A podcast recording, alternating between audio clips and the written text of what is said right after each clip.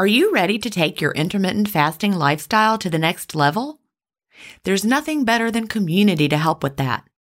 In the Delay Don't Deny community, we all embrace the clean fast, and there's just the right support for you as you live your intermittent fasting lifestyle. You can connect directly with me in the Ask Gin group, and I'll answer all of your questions personally. If you're new to intermittent fasting or recommitting to the intermittent fasting lifestyle, join the 28 day fast start group. After your fast start, join us for support in the first year group. Need tips for long term maintenance? We have a place for that. There are many more useful spaces beyond these, and you can interact in as many as you like. Visit ginstephens.com slash community to join us. An annual membership costs just over a dollar a week when you do the math. If you aren't ready to fully commit for a year, join for a month and you can cancel at any time. If you know you'll want to stay forever, we also have a lifetime membership option available. IF is free. You don't need to join our community to fast. But if you're looking for support from a community of like-minded intermittent fasters, we're here for you at ginstephens.com slash community. That's ginstephens.com slash community. If you've been listening to my podcast for a while, you know what a fan I am of Dr. Tim Spector and the work he's doing with Zoe. I was first introduced to his work in 2015, and I've been following his research ever since. What I love most about the Zoe Science and Nutrition podcast is that they have weekly interviews with world leading experts who explain how their latest research can benefit your health. Recently, I was thrilled to finally meet him face to face as we recorded an episode for the Zoe Science and Nutrition podcast, and this episode aired on April 11th. We had a chance to talk about the world's biggest intermittent fasting study, and I had the opportunity to explain the clean fast to Jonathan, which may explain why he didn't enjoy his prior experiences with fasting. Search for Zoe Science and Nutrition on your podcast player or on YouTube to hear the latest episode, and don't forget to look for the April 11th episode to hear me, Tim, and Jonathan talk about the world's biggest intermittent fasting study. Welcome to Intermittent Fasting Stories. I'm your host, Gin Stephens, author of the New York Times bestseller Fast Feast Repeat, as well as the book that started it all, Delay Don't Deny. I lost over 80 pounds thanks to intermittent fasting after learning how to delay my eating rather than denying myself the delicious foods I want to eat. Now, who's ready to hear an inspirational intermittent fasting story? That's why we're here. So let's get excited to talk to today's guest.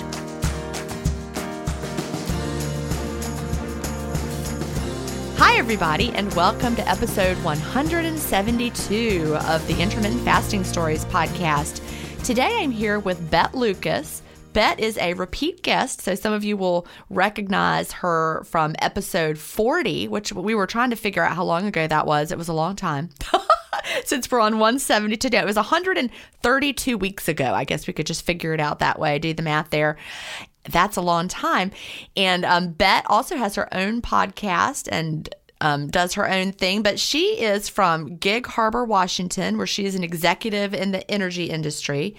She's also a mom of six and the last time she was on the show, she was a mom of five. So we're going to talk about that and dig into that. But as I mentioned, she's a podcaster herself, um, host of the Big Bold Life podcast. That's the name of it, right? Did I get it right? You did. You're perfect, awesome. Gin.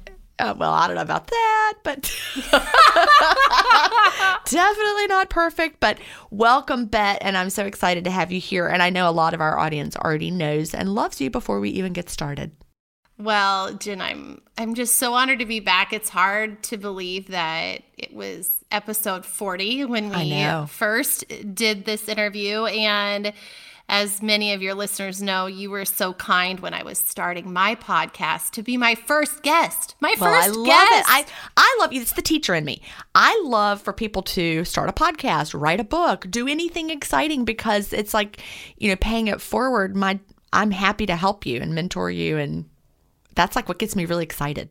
And, you know, in that moment, there are people that are really, I mean, they really help me. I look back in my, my, my life and you were that person for me. Oh, and you, well, thank you. You gave me a real calm approach to my first episode where I I think some people you would interview you'd be like so nervous and you were just like no we got this and this is yep. going to be great and so I will always be grateful to you Gin for many reasons that being well, one thank you well you know elementary teacher that's those are our skills. You just named them all.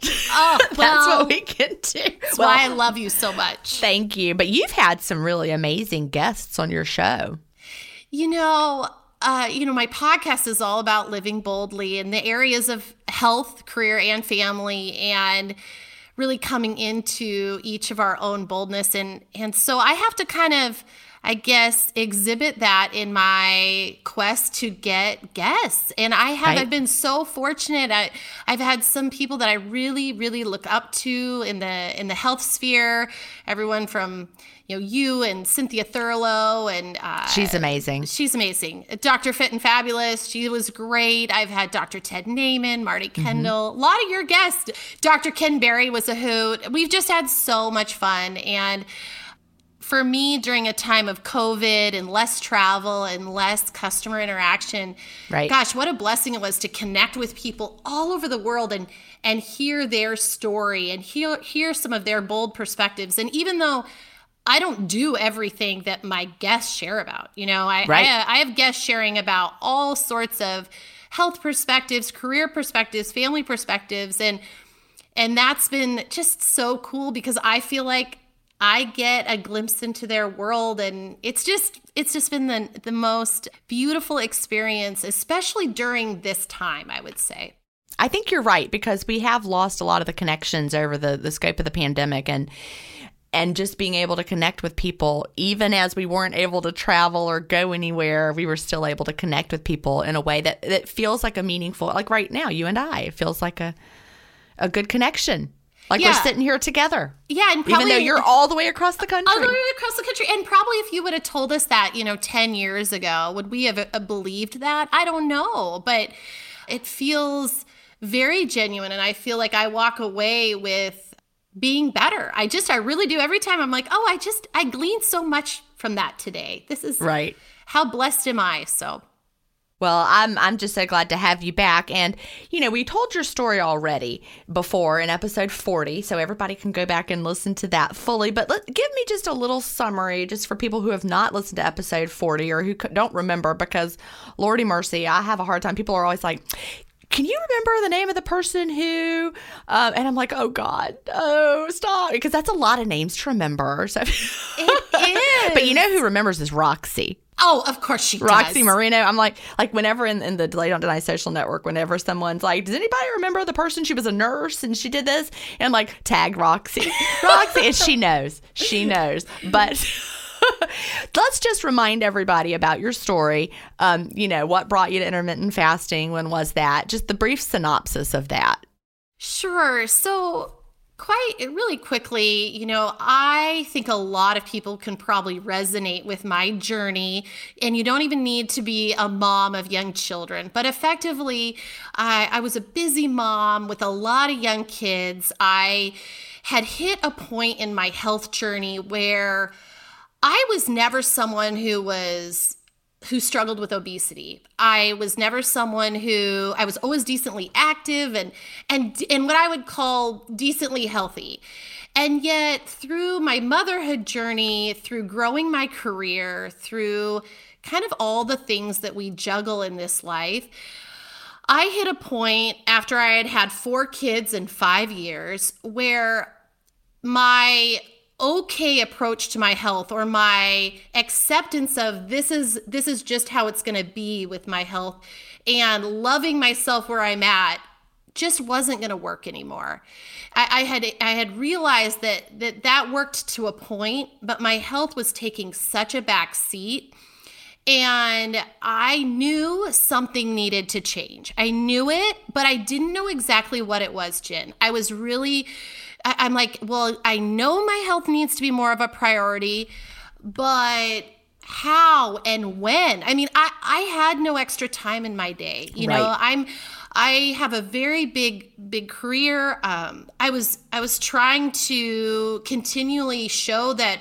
my growing family wasn't going to uh, interfere with my career. At the same time, I'm trying to show my family that my career is not going to interfere with them. And it was a very very complicated time. It just it just trying to navigate all of that and so here I am. What do I do? I pull out my health tool belt that I've always done, you know, in my from my 20s or in college and I'm like, right. well, I'm I'm going to eat less, I'm going to move more, and yet I'm going to eat a little healthier.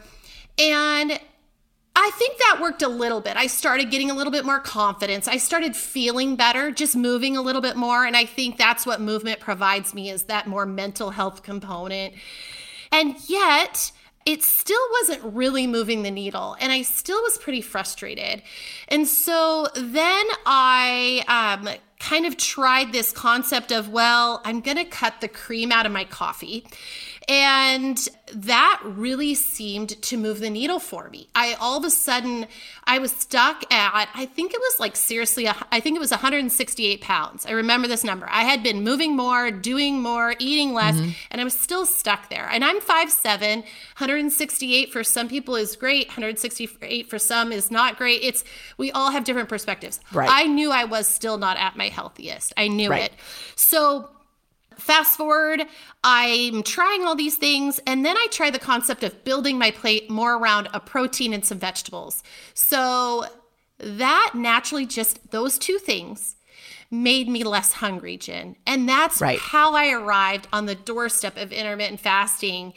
And intermittent fasting, what I always say is it took those tools in my tool belt it added a new one and it kind of put the gas yeah it was like the gas pedal just accelerated like i could accelerate that much more and it was like this freeing feeling that i had finally found tools that worked and that worked for a busy mom, right. a busy person.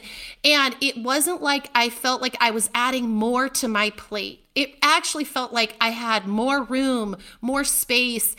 And I think that's why I, myself and so many others, including yourself, want to share about different tools that are finally right. working because it is very freeing. It is very much what we want for all people that feel like not the world is is caving in on them because uh, if you looked at me I was successful, I was happy, yep. I was all these things but I was I was struggling to figure out how the heck health fit into that. And I am so grateful to find tools that didn't add one more thing to my life in in a bad way. It just added more freedom, more more joy and and really more health. And today, you know, after now I have six children and they are 11 and under now, um, range from 11 years to eight months and, and in age. And I am I just feel great, Gin. My energy's high. I feel very much like I have tools now in my tool belt that I want the world to have because no matter how they tweak them to their journey, I believe they are the tools that will make them feel their best. We all face stress in our daily lives. What if the answer to a better stress response is in one key nutrient? I'm talking about magnesium and specifically Magnesium Breakthrough by Bioptimizers. This one of a kind product is designed to reverse low levels of magnesium, which could have a positive effect on our stress response. But don't take my word for it. Here's a quote from a 2020 issue of the scientific journal Nutrients. Results suggest that stress could increase magnesium loss, causing a deficiency. And in turn, magnesium deficiency could enhance the body's susceptibility to stress, resulting in a magnesium and stress vicious circle. I only recommend Magnesium Breakthrough by Bioptimizers. It's the only organic full spectrum magnesium supplement that includes seven unique forms of magnesium for stress resilience and better sleep. Simply go to bioptimizers.com slash ifstories promo code IFStories10 to get your magnesium breakthrough and find out this month's gift with purchase. That's bioptimizers.com slash IFStories, promo code IFStories10. Green Chef is the number one meal kit for clean eating, delivering pre portioned and prepped quality whole foods with limited processed ingredients. Green Chef sends organic, fresh produce, responsibly sourced proteins, and chef designed recipes in every box for satisfying, nourishing, and convenient meals that fit in beautifully to my cleanish lifestyle, and the food is totally window worthy. Tonight, we're having barbecue sweet potato tacos with cabbage and carrot slaw, black beans, corn, and cheesy tortillas, and they come with Green Chef's chimichurri sauce so good. Go to greenchef.com slash ifstories50 and use the promo code ifstories50 to get 50% off plus 20% off your next two months. That's greenchef.com slash ifstories50 and don't forget to use the promo code ifstories50 to get 50% off plus 20% off your next two months. See, I think that's key. I love how you talked about tools. You had tools in your toolbox already. Mm-hmm. We all do. We all did. We all found tools along the way. We knew what made us feel better. We knew what tool, like for me, for let me just throw out keto slash yes. low carb. That right. was a tool I kept trying to pull out because I believed everybody who talked about how great it was for them and they had great success with it. But that tool did not fit me. Right. I kept trying to pull out that tool. It's like I was trying to, you know, hammering a nail with the with the pair of scissors or something. It wasn't the right tool for my body. But you've got to figure out the tools that work for you. And when you when you pull them together and you can assemble a toolbox for yourself, it's not going to look the same as mine. Exactly. Exactly. It's going to look different and and even we should be constantly evolving as you know i'm sure your fasting journey looks different today than it looked oh yeah. you know a few years ago. And, absolutely. and that's where these tools you can keep saying oh well this might work really well today based yeah. on where i'm at. Or you know maybe i'm menopausal or maybe, right. maybe i'm you know postpartum whatever that may be. So uh, that's really been been helpful for me on my journey and and supporting your body at whatever stage you're you happen to be at right that moment. Like for me, my postmenopausal body is different than my body just from a year ago when I was still going through the transition. My body is different now. My skin is different. I, I think that as we age, I, I do think we have to be a little more mindful of what and how much we eat. You know, I'm having to be a little more careful and I'm noticing that. And you know, I, I could be like mad about it and choose to say, you know what? My body's letting me down. After all these years of intermittent fasting, I'm having to be a little more careful about what I eat. And I'm having to say, oh gosh, I really probably shouldn't have ice cream tonight or whatever. And, but instead, I'm like responding to my changing body. Yes. And, and, understanding that it's a different phase. I've got different hormones circulating in my body now than I did a year or two or three or four. It's very, very different. It is. And I think the more we can just kind of embrace that. And, mm-hmm. you know, I think when Cynthia was on my show, she said, you know, we just got to put our big girl pants on, people. Yes. And yeah. we just got to say, you know what? Sure, I want to have my chocolate every night after dinner. But you know what?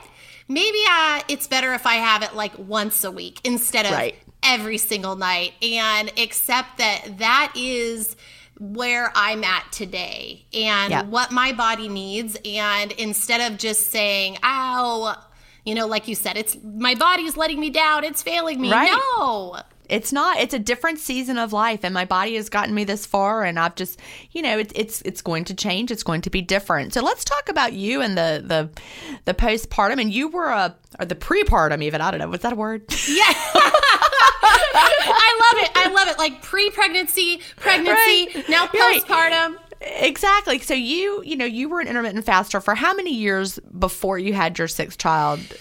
Call or before you got pregnant. Let's call it two years, I think. So I you were okay. See, that's that's the part I wanted to, to really focus on right now. You were an intermittent faster for two years before getting pregnant. So you were used to intermittent fasting, and then boom, you're pregnant, and now you have to change up what you're doing. I love talking about this, Gin, because Good. it's a world where it's people kind of tiptoe around it. We know that you're not supposed to fast while you're pregnant and breastfeeding and all these things. And yet there's all these women out there, to be honest, whether they're they're admitting it or not, they're nervous about getting pregnant if they are an intermittent faster, or they're or they're nervous about getting pregnant if they are fearing weight gain, even if they're not an intermittent faster. I hear it over and over, or I'll get yeah. like private DMs, like, "Bet yeah. I'm really what nervous." What did you really do? Right? Yes, yeah. yes. And I will tell you that anybody, no matter intermittent fasting or not, you get pregnant and your hormones are all all the things and you're trying to figure yeah. out how does this work with intermittent fasting and I I how do I now transition to something that's totally different feeding my body for a growing baby. And Gin, I will tell you that my opinions may not may be different than yours and and different things, but the advice that I give is that there's a lot of different definitions of intermittent fasting and there's a lot right. of bit different definitions of just normal eating. And I would say for me that I was just uh, real I realized when I was pregnant that I just because I was pregnant, just because I I was saying, "Okay, I'm not fasting now." Still didn't mean I needed to start eating the moment that I woke up. Right. Mm-hmm. And keep eating from until the end of the day. So I tried right. to take the tool of intermittent fasting and say, okay, what are the best choices for me and this baby? Also, do I need to have cream in my coffee?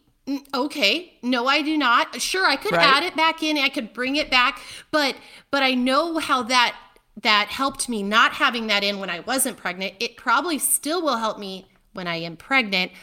And so, would you call the fact that I didn't eat breakfast the moment that I woke up and I didn't eat dinner the right before I went to bed? Was I intermittent fasting when I was pregnant? I, I don't. It depends who you. I mean, that's where I know yeah. it's a touchy subject, and I, I'm I'm literally.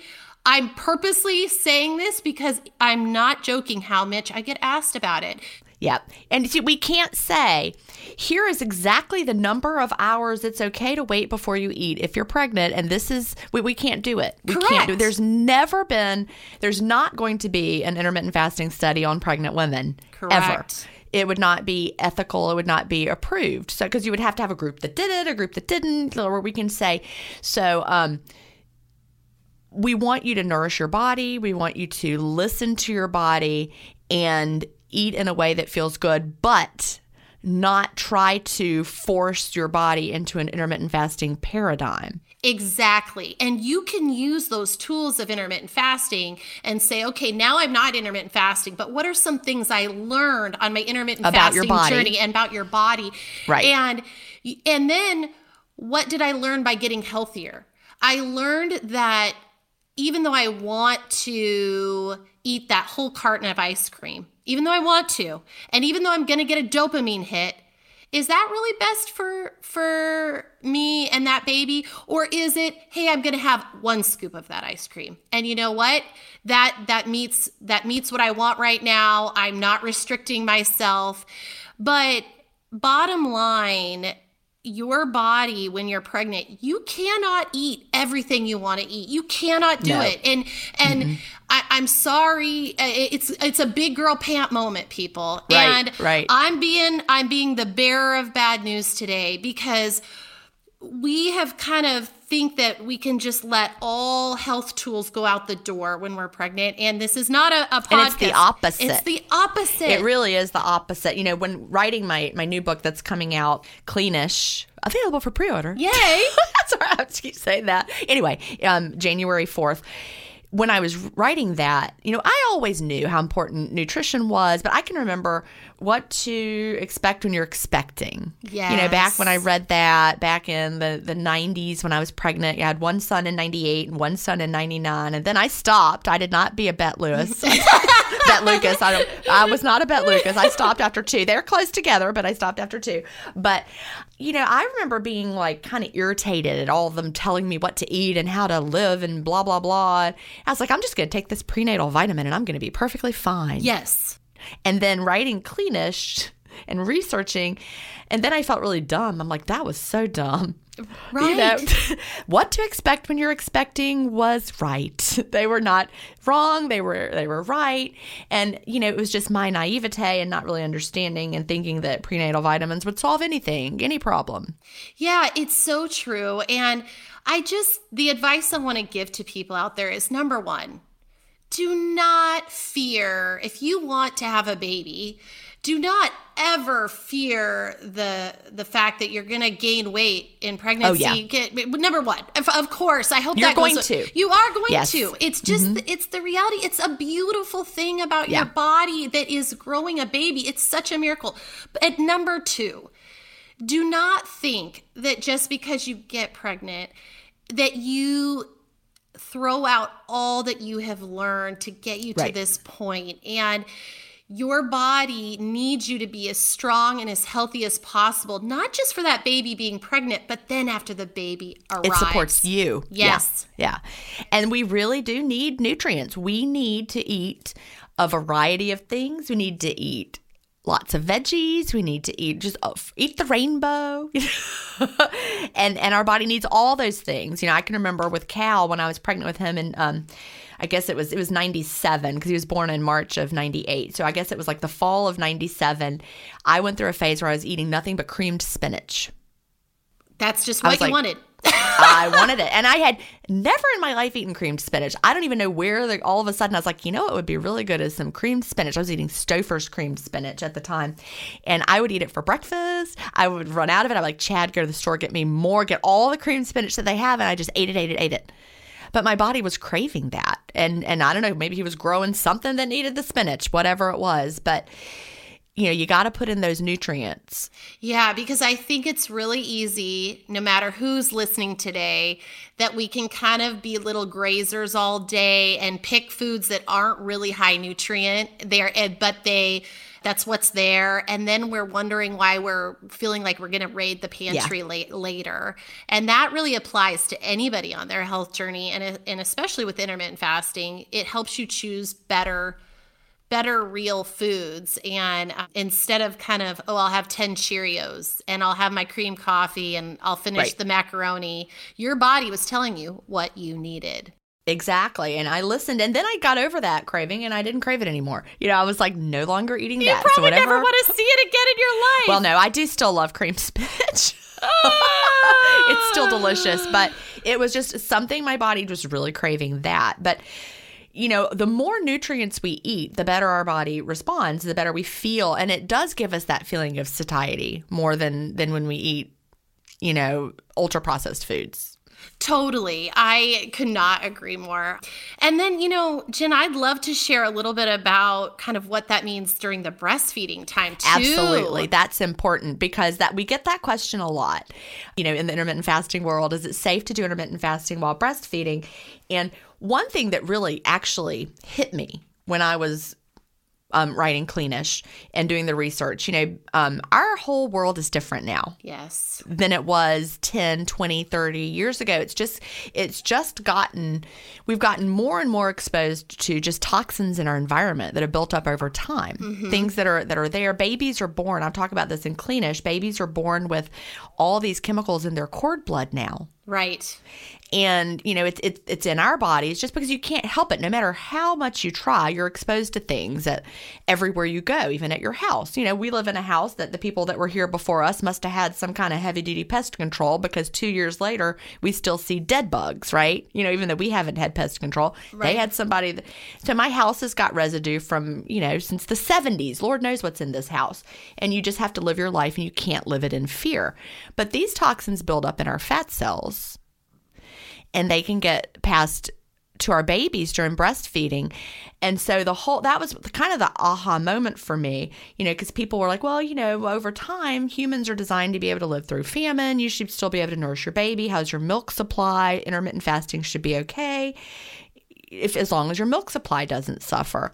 But now understanding the toxins that are stored in our fat cells, it, it really made me realize that breastfeeding is not the time to be trying to empty out those fat cells, if that makes sense. Right, right. And the you know, the 911 calls I get or the DMs I get are yeah. the moms that are breastfeeding, you know, they're they've been breastfeeding for years because they've had baby after baby, or right. they are two year old, they're still breastfeeding, or they're one year old, and they're but Bat, what do I do? I don't. I'm at this like really tough spot, and I I don't want to be a broken record, but I think again that a lot of the tools that we had before, the lot of the tools that we had before, and the same tools I applied during pregnancy, you can apply those during breastfeeding. You can choose the healthiest foods. You can move your body for mental health. And yeah. do you need to not telling you you don't need to indulge as much doesn't right. mean I'm telling you to restrict either. And I, right. I think there's a fine balance there that we need to, I don't know how I say this, that that we can find there that it's not all hope is lost it's not one extreme or the other but i right. do think that breastfeeding moms out there feel pretty like I, am at a loss on what to do because I'm being told I can't intermittent fast. I'm being told this, but I'm starving. I'm starving all the time and I can't seem to lose the body weight. Like I can't seem, and I reassure people that it wasn't until I actually really um, stopped breastfeeding. Right. That weight actually came off. And I would just like to encourage those women. I get it. I remember I had my two babies yeah. 18 months apart. So I know what it's like to be ready to get your body back, right? You know, yeah. and feel like you, but it's really not your body again until that baby's weaned. And if you choose to breastfeed for for a long time, that is that is a great choice for you and for your baby, but you're focusing on nourishing that baby and not getting your body back. Because I promise you, I'm sitting here as the mom of a 23 year old and a 21 year old. And when this podcast comes out, he'll be 22, but because we're recording this, you know, before his birthday. But I promise you, there will come a day when they are not being breastfed anymore. It, you know, it will happen. It's not a permanent phase of your life. Right. It's such a beautiful thing. And I have never been an amazing breastfeeder. I've always like just had that just enough. This last time I had actually the most issues with breastfeeding, which was really, oh, goodness. Hum- really humbling because she was my sixth. Um, but you should be a pro. You should be great I at it. I was, a I had a terrible time with it with my, with Cal. He was five weeks early.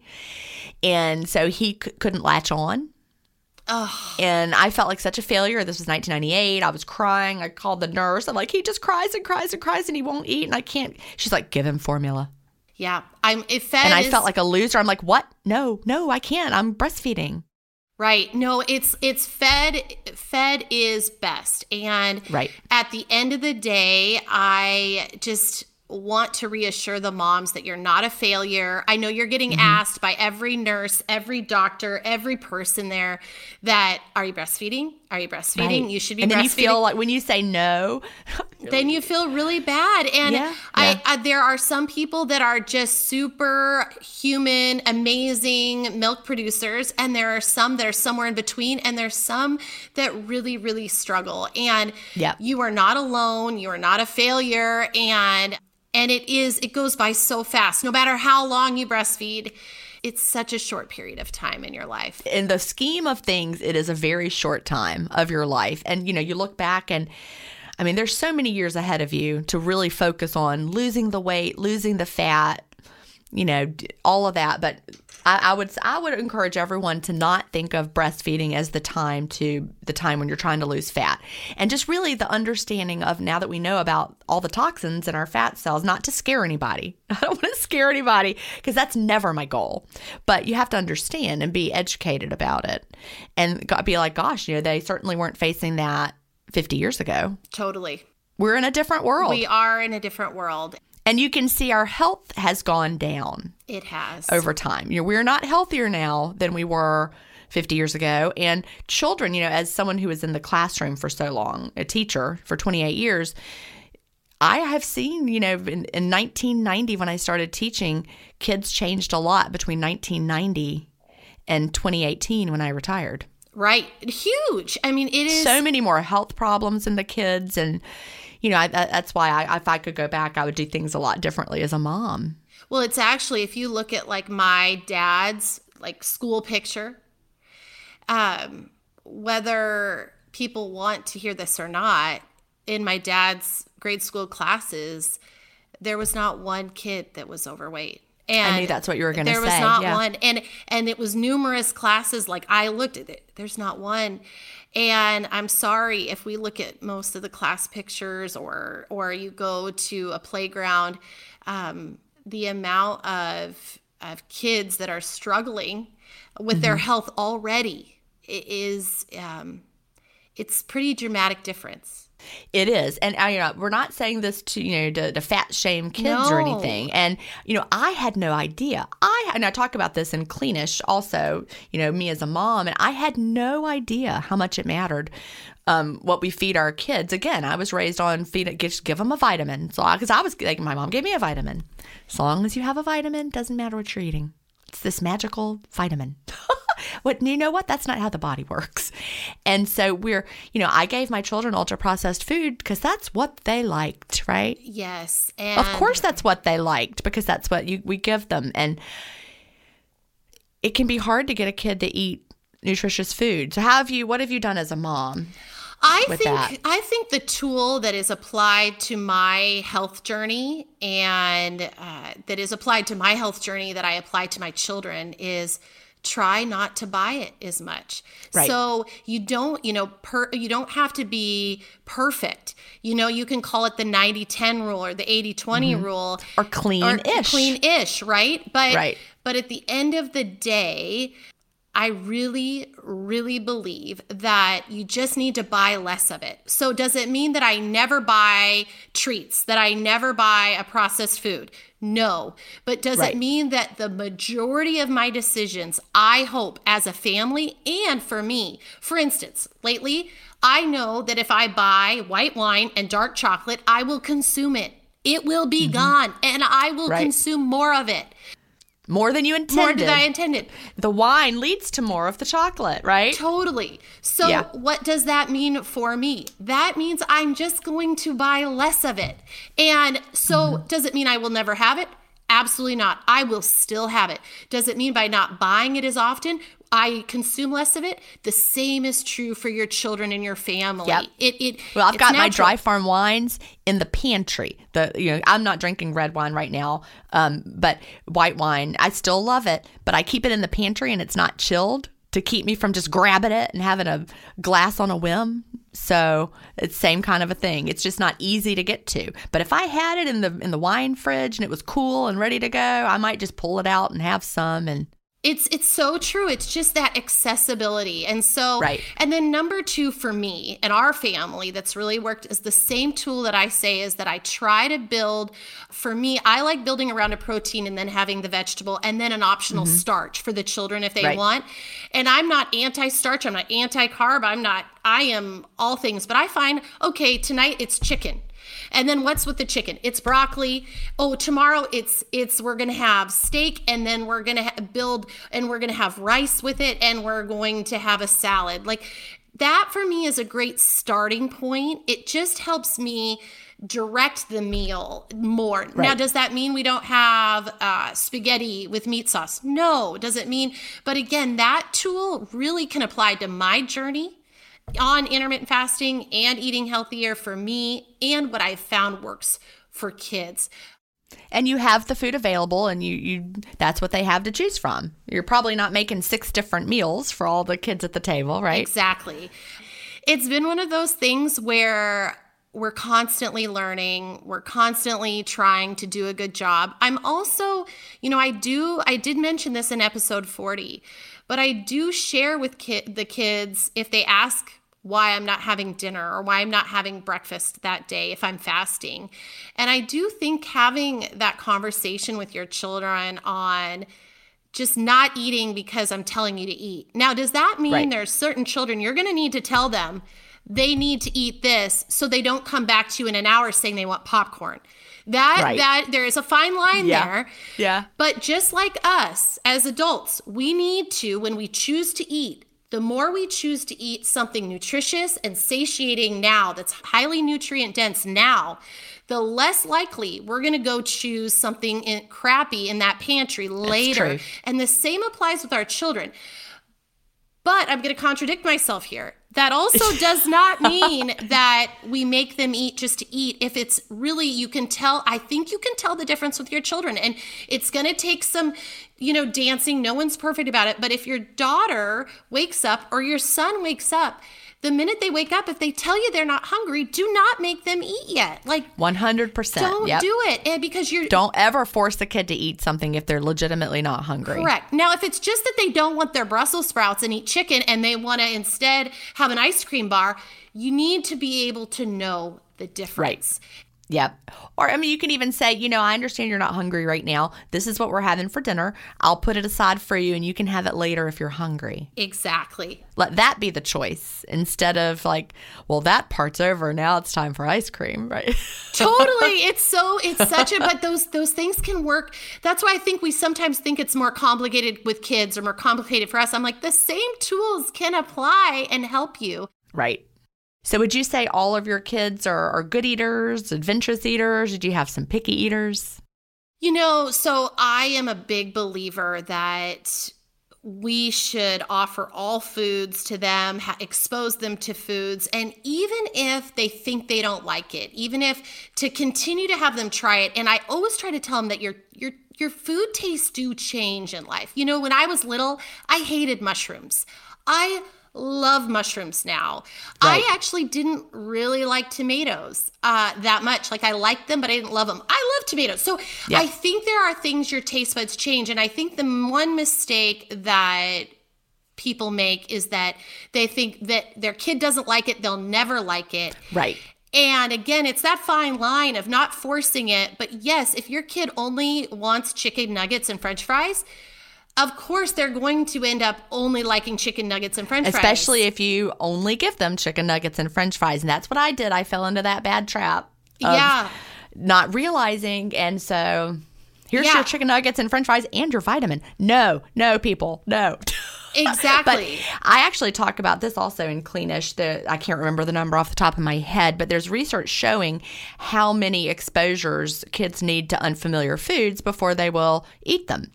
And th- there's a number. It's like an average. And so it's it's shown through research that if you continue to present these foods eventually and the younger you do it the better. That's the thing. If your if your kid is 15 and you've never presented these foods you're going to have a harder time than if your kid is little. So anybody who's got you know going to be having kids in the future congratulations now you can start from day one and don't make the mistakes i made of saying oh one one refusal means no that's not what that means you keep offering it and they will eventually eat it they will eat what's there um, I know it's not the same thing. I was just watching The Walking Dead. Uh huh. and they were they were out in the woods eating worms uh, because they were that was all there was. They ate worms, and so I'm not suggesting that. But if that's all your culture had, that's what you'd grow up eating. And in that culture, obviously, we're not in the zombie apocalypse, but you know, kids will eat food because they're hungry. Yeah, I telling you that it's it's one of those things where we think well this is all they ate. Well if that's all they if they didn't have that would they just starve? Would they just no, starve? kids no. don't do that. They do not starve to death. Those kids in those countries that eat grubs or whatever they eat in those countries or whatever the traditional diet was i'm sure my ancestors ate weird things. You know i've got some scottish blood. They're they're eating haggis whatever that is Exactly. And I, I just want to encourage you that to offer that and then maybe just offer a little less of the crap. Like right. it's it's just one of those things. No one needs to be perfect at this. No one is perfect. Like I, ah, oh, I sure wasn't. I sure wasn't. And the the billions and billions served on the McDonald's sign didn't happen because your fitness instructor never took her kids there. I guarantee right. like so I'm yeah. just but I I do believe that it's super super important that you keep offering those, you show it to them. And then another tip is have them participate in making mm-hmm. it. So yep. ha- kids love to cook and even if it's they're young and you want to make let's say you want to make kale chips. Hey, have them put the kale down have them put you know sprinkle some coconut oil or whatever you want to put salt and pepper maybe you want to put some nutritional yeast on it throw that in the oven the more that they experience it and the more they try it, they're gonna surprise you. That's true. The research is clear on that as well. Even if you're, you can go to like growing it. Yeah, not everybody has time or the the talent to do that. But if you are someone who loves to garden, have your kids help you grow the food and then prepare the food. And if you're like me and you're not a gardener, start with the going to the grocery store and picking it out together. But I also really believe that it's important to teach them about nutrients it's definitely. And, and what our bodies need, and to really let them know our bodies need nutrients that we get from the fruits and vegetables. And did you even know we don't even know what all of them are? You know, we, we haven't even identified all these chemicals in these foods, and our bodies need them. So let's see how many different things we can get into our bodies and make it a game. Let the kids help you pick. Yeah, I think we've really lost what, you know, what are the highest nutrient foods and telling the kids about it because maybe they're not listening to you today. But think of all the things that your parents told you when you were young. And then all of a sudden, you didn't maybe follow it right away, but that sunk in later. And I really believe today, a lot of the things my mom, my dad, my grandparents showed me in their actions, but also showed, told me are are kind of coming full circle. You know, my grandma always was emphasizing healthy eating and movement for our mental health and movement for our muscles and I know you and I, you know, I'm I'm probably a little bit more on the you know, I eat a little bit more probably uh, animal protein than you probably, do. Probably, yeah. Um, I am, uh, but for me, you know, that is also a very high nutrient food, and I I love to I love to kind of walk through that with the kids on the importance of those things because what you eat does impact how hungry you are later. It does. And You're, it's building your body. It is. It's, it's so really important. the building blocks of your body. And again, the message I got as a kid was, you know, my mother was eating these vegetables, but if I didn't want them, that was okay. Here's some SpaghettiOs and a vitamin. Right. And that is what I internalized. And then I carried that on to my kids. And now I feel, like I said, that sounds so dumb saying it now, but that is really the message that I got. Yes. And I think that that's a good message just for us all to remember that there's no shortcuts to your no. to your health. There is not. There's no magic pill. The magic is in the food. and and we really don't even know. But when I said that before about we don't really know what all the things in the food, all the phytochemicals are, there are thousands of chemicals in a tomato. And to assume it's just the whatever and there's the one magical thing, it's not. It's all of it working synergistically together in your body.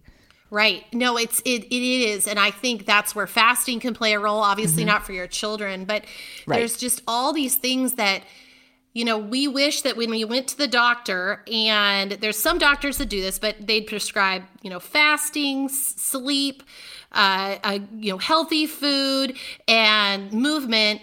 And the doctors that are prescribing it, some people don't want that. They they want the pill, they want the right. easy shortcut. And you know, you and I, we've had history of wanting the shortcut too. Oh, we, oh yeah, we I went to the it. doctor and I got the pill. Yes, I got the pill.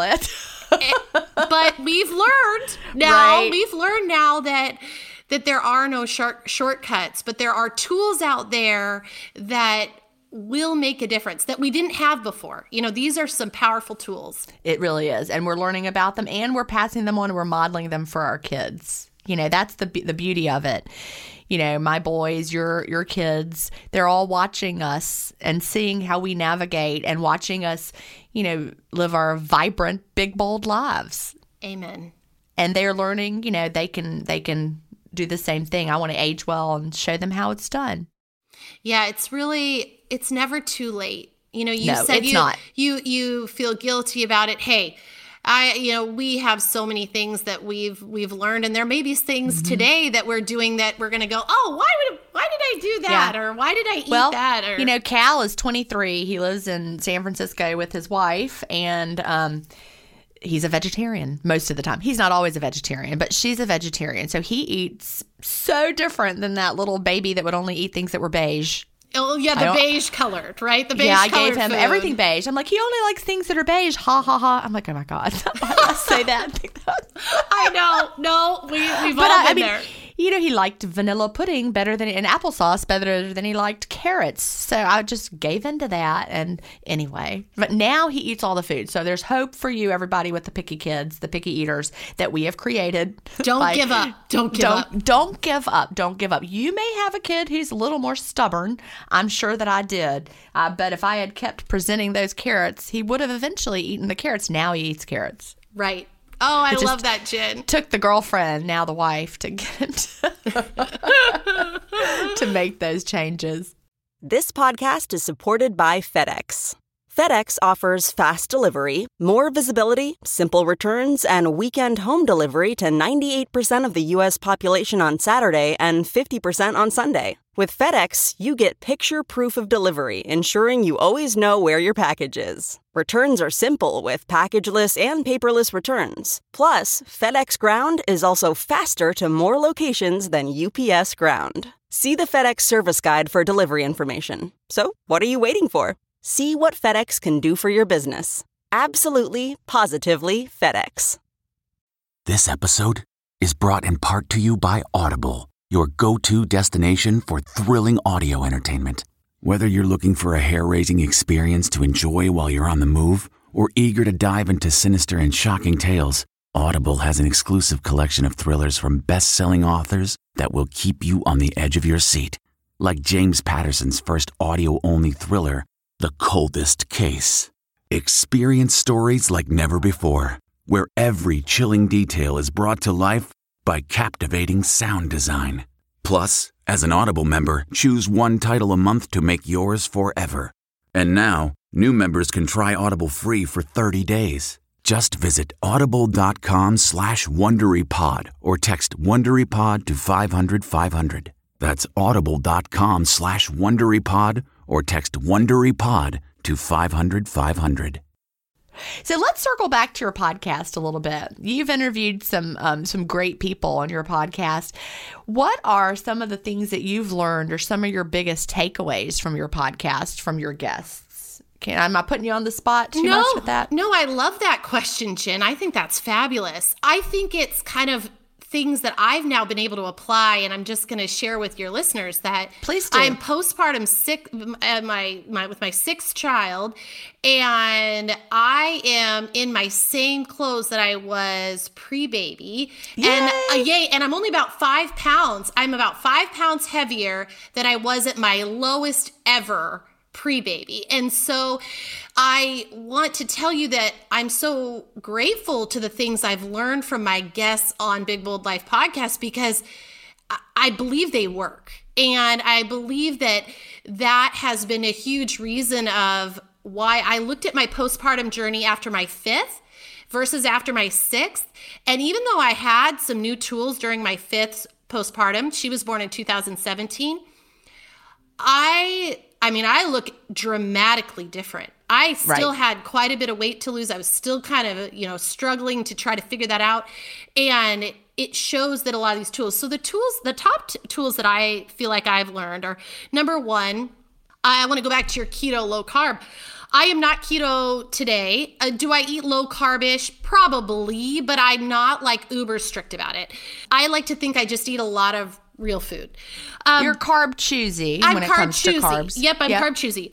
But I would say an epiphany I had was that when I had first done keto, was that the reason I think for me it didn't work and I hated it so much was that I was eating cheese and avocados and not that either of those foods are bad and I was probably drinking cream in my coffee. I don't know. Whatever I was doing but I wasn't really eating highly nutrient dense meals. Like I still hadn't let go of this like snacky kind of mentality and and I still think my body for me personally was saying that you need your protein in your veggie meal. You need that or you need two of them, whatever that may be. So number 1, if you are struggling and you are a low carb person who's listening and you're like low carb, I've hit a stall or I've hit hit something. are you doing my mistake? Has your keto turned into, or your low carb approach, has it turned into just a cheese dairy fest? Right. And and I would say that's that's number one that I that I've noticed. Um, number two, I would say the other thing is that if you're in that sphere, because I notice a lot of your listeners are, a lot of people have taken the fat pendulum too far. Right. So Marty and I talked about that yes. as well. And you know, he was one of the first people in the uh, you know keto community to really start saying that. He was that you know because I can just remember even back when I was trying it and struggling with it the, in the keto groups that I was in at the time, way before I had my own Facebook groups, but I was still just struggling along, not losing any weight. But the number one thing they always said is add more fat. That was always the answer. Add more fat. And I'm like, well, I'm really hungry. They're like, add more fat. I'm like, well, adding more fat makes me feel sick. Well, I'll add more fat. And I'm like, what? This. this is no, no. And for and I think that's where the light bulb I want to go off for all the listeners is that mm-hmm. is that every approach in eating lifestyle there is some truth in it or there is something that may work for different people like you've written about in your books. But what the epiphany i had was is it it still comes back to if you're going to eat a low fat diet you probably can eat a few more carbs. Right. And if you eat a higher fat diet you probably need to eat a few less carbs. And it's like oh boom. So no one's yeah. not one group is right or wrong. Right. It's just you've kind of one group the what kind of fuel your body is burning is a little bit different, and it's kind of like oh I have the gas station I, am either burning this fuel or I'm burning this right. fuel, and that's why the carnivore diet that's out there that a lot of people have success on that a lot of you know it's not my eating approach, but but I think that epiphany of oh, the reason that it works for some people is they've dialed their carbs way back, but they can eat a lot more fat. The problem is, is when we come to the middle and we say, right, I'm going to eat as much fat as the carnivore guy that I see on Instagram's eating, and I'm going to eat as much carbs. It, it, it, it doesn't it doesn't work. I mean, it's not. Yeah, Melanie and I have talked about that on the intermittent fasting podcast. Yeah. That the magic really is kind of on the the two sides of it. And of course, intermittent fasting. You know, I didn't restrict carbs or fat with with my weight loss approach, but since then I've learned about my body that I do better with a lower fat approach that doesn't mean I'm low fat. Someone's like, Are you still doing low fat? I'm like, No, I never did low fat. Since the 90s, I've never done low fat. But that doesn't mean that I am not more. Like you said, you're carb choosy. Mm-hmm. I am becoming more fat choosy. Yeah. As far as like, do I really need to add that second tablespoon of butter into the rice that we're going to be eating for dinner? No. Well, have you noticed this about uh, yourself, Gin? I don't know if you've no- that you've noticed this, but I sure noticed this. A lot of carbs that I love the reason that I love them is because of the butter that I put on it, and if or the or the sour cream that I put on it. So what I found is like excuse me, I want to even it's say a really four letter word. I'm like, oh crap. It, it's the right. reason I love that baked potato is because I put sour cream and butter on it. The reason I love bread is because of the butter. Right. So if I can't, if if I think of that concept of that middle where the dangerous thing is kind of the carb fat together, too much of that can be too much of it. Yeah. Or and I, it, it problematic for your health journey maybe think well it can, if i eat that carb can i have it without my butter and then if you don't want it because it doesn't have butter on it, maybe there you go. Maybe you were only eating it because you like the butter, and that I'm guilty of that. I could eat, I could eat my body weight in bread with butter, or um, yeah. I could. But if you told well, me, well, I still, you know, I still do. I, I, still, I'm okay with carbs and fat together. I just learned through, you know, through the Zoe um, study that my body processes the fats more slowly. Yes. So I should not have too much fat. I can still have fat I can still put butter on the potato, but just enough so that I really enjoy it. You know, I don't want a dry baked potato. Right. But I also don't want to eat butter by itself. I don't eat butter by itself. I don't eat baked potato by itself. See, it's I think just, I could eat butter by itself. Is uh, that see, gross? I, I, I, shouldn't. I'm not saying I'm no, telling you. I don't want to eat butter by itself either. I like them together. They're friends. They go together. But I'm just being more fat choosy as far as maybe don't add so much heavy cream into that as into that you know meal that I'm I'm making. But that doesn't mean I'm not having any, right? I, I still I, put I them together. I think that's you know? I think that's true, and I think for me, I just found that if the more I realize that it it's not too much butter, not too right. much heavy cream. I have those things, but mm-hmm. that shouldn't be your whole diet when you eat keto low carb in my right. opinion it if you're keto low carb you really need to be building around a protein and vegetables and well that's my opinion. you want your body to di- to to tap into your fat stores yes. and there is no magic of if you're eating so much fat your body doesn't have to tap into your fat stores, you're going to magically lose fat. You're not going to. You know, and I know now that when I was trying keto and they just told you just eat more fat and your body will magically burn extra fat, I was eating enough fat that my body was burning that. It was not burning my stored fat. And Jason Fung has a great blog post. It's one of his lesser shared blog posts, but it's something about who needs bulletproof coffee and fat bombs. Right something like that. And it was is like, well, if you're trying to lose fat, you don't. Basically, is the spoiler alert. Well, if you're trying to lose fat, yeah. you don't need that.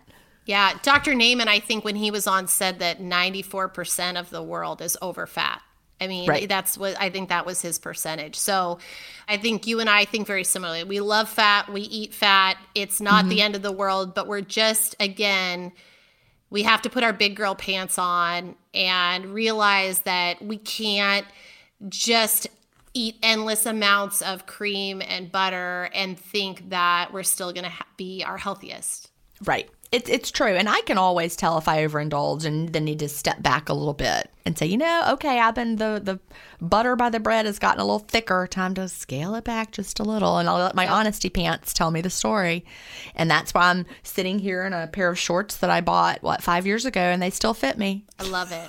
I love it. you know, and now I have to buy new clothes because the old ones are getting out of style. Isn't that fun? I going sh- shopping for new clothes. If you're ever trying to get through a fast, go shopping for something and. Yeah. I guarantee you can push your window another hour or two. You sure can. Oh, that is a great way to do it. That's exactly right. But keep those honesty pants. Let them tell you what's really happening and then change them out when they go out of style. I love that, Gin. I love it. well, it's true. At the beginning of this summer, I did. I went through and I went through my closet, and instead of, you know, like, 10 years ago pulling out the things that no longer fit me i pulled out the things that were just i'm like oh this looks like you know five years ago i should not be wearing this anymore because styles do change but everybody you can't see bet right now she's got on the absolute cutest top oh it's so fun and it's super comfy it's a dress. It's I can just see the top of it. She told me it was a dress because I complimented her on it at the beginning, and I wish I had. You could all see her because she looks super cute. Oh, thanks, Gin. so, um, you were telling the the things that you've taken away from your guests. Are those the top things? I would say one last one would be that don't always assume that shortening your window is yeah. what you need to do. And I agree with that. I found for I've found on my journey that when I do more of a one and a half, two meal a day approach, and I'm pretty much a, mostly a two, but sometimes I'm one to one and a half, if you know, whatever. But I always say I'm one and a half to two meal. When I'm more that versus when I do one, right this is not to discount that people can't have success on one. I think it's fabulous, and and please do not let me derail your um, your journey. But if you are finding that you're not making as good a health choices, if you're finding you're starving, if you're finding your energy isn't as high, you're not that zesty self that you should be, and you've been fasting for a while, you're not early in your fasting journey try doing the two meal a day approach spread out. spread out. Yeah. And and then maybe clean fast in between the two. Heck right. why not? Like chad does. That's what chad does. Yeah. he's, he's, like he'll he'll have lunch and then it'll be the middle of the afternoon when i'll open my window and i'll be like well do you want a little bit of this? He's like no my window's closed. I'm like no it isn't. You already ate. It's, it's but he likes to think of it as two windows. I'm like okay whatever. Whatever works for you chad. And I was thinking about but he doesn't snack between his meals. He you know he has a meal and then he does doesn't eat, then he has another meal, and that's what he does. And of course, he's not in the fasted state in between, but he he does not eat in between or drink beverages, you know, in between. I think there's like power there. I think there's yeah, not there. snacking constantly. Mm-hmm. Yeah, yeah, I do. Mm-hmm. And probably last but not least, and it's nothing that you haven't, you know, emphasized or that your guests haven't emphasized, but that when I look at the the three things that can inhibit your journey or that might be things you need to delay, not deny, are what are you drinking? At the end of right. the day, um, is it is it the alcohol that's your problem? Is it the cream in your coffee? What beverage may be getting in your way? Are you drinking even in your coffee? eating window? Even right? in your eating even window. in your eating window. That's right. Because I found as I have gotten older that alcohol is not something I should indulge in frequently. Yes. Will I ever have alcohol again? Absolutely. You know, I do I do have alcohol, but I don't have it as much as I used to. And my body changed and I I wanted to feel better. Exactly. And feeling better is addictive. Mm-hmm. And I know for anyone who is having a hard time letting go of your of whatever, of whatever, it is. whatever it is. Mm-hmm. Maybe it's ice cream, maybe it's cookies, donuts. I, I know we walk with you on this. We uh-huh. are coming not from a, a pedestal, we're coming from a right. Hey, we know that you're going to say, but I always have wine with my dinner and I always have this and I always... And in France they do. That was what I told myself for a long time. They have it every night. Yes.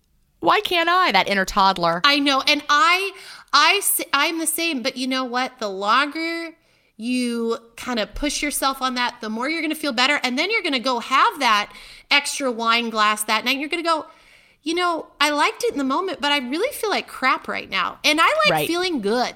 And exactly. I like making good food choices. And so I think it's what you drink, it's cheese. I really think people need to just, that's one problem area I noticed. I agree. It was one for me. And, yep. nu- and nuts. Yeah. So it's because they're very they're energy dense. They are so energy dense. And, and, while we don't want you to count calories, if you overeat, you won't lose weight. It, That's it. Bottom line. And they're very they're very easy to overeat. I can eat a lay. I could eat a Lay's bag of like the small oh, yeah. one of nuts. Like I could do yeah. that, and most people like mm-hmm. I can't just have it.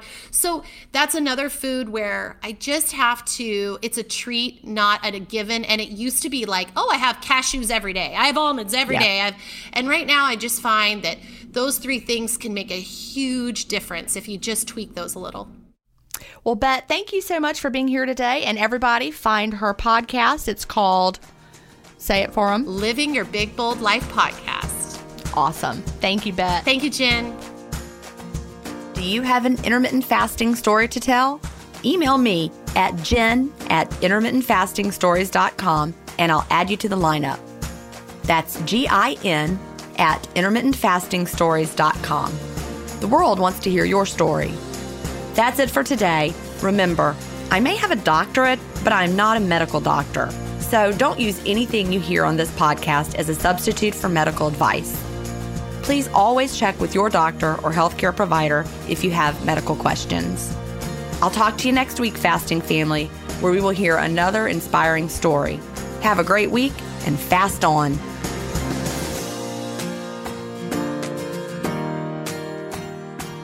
Intermittent Fasting Stories is edited, mixed, and mastered by Resonate Recordings. To learn more, visit them at resonaterecordings.com or email them at hello at resonaterecordings.com. Intermittent Fasting Stories listeners will receive a free offer if you mention that you heard it on the podcast.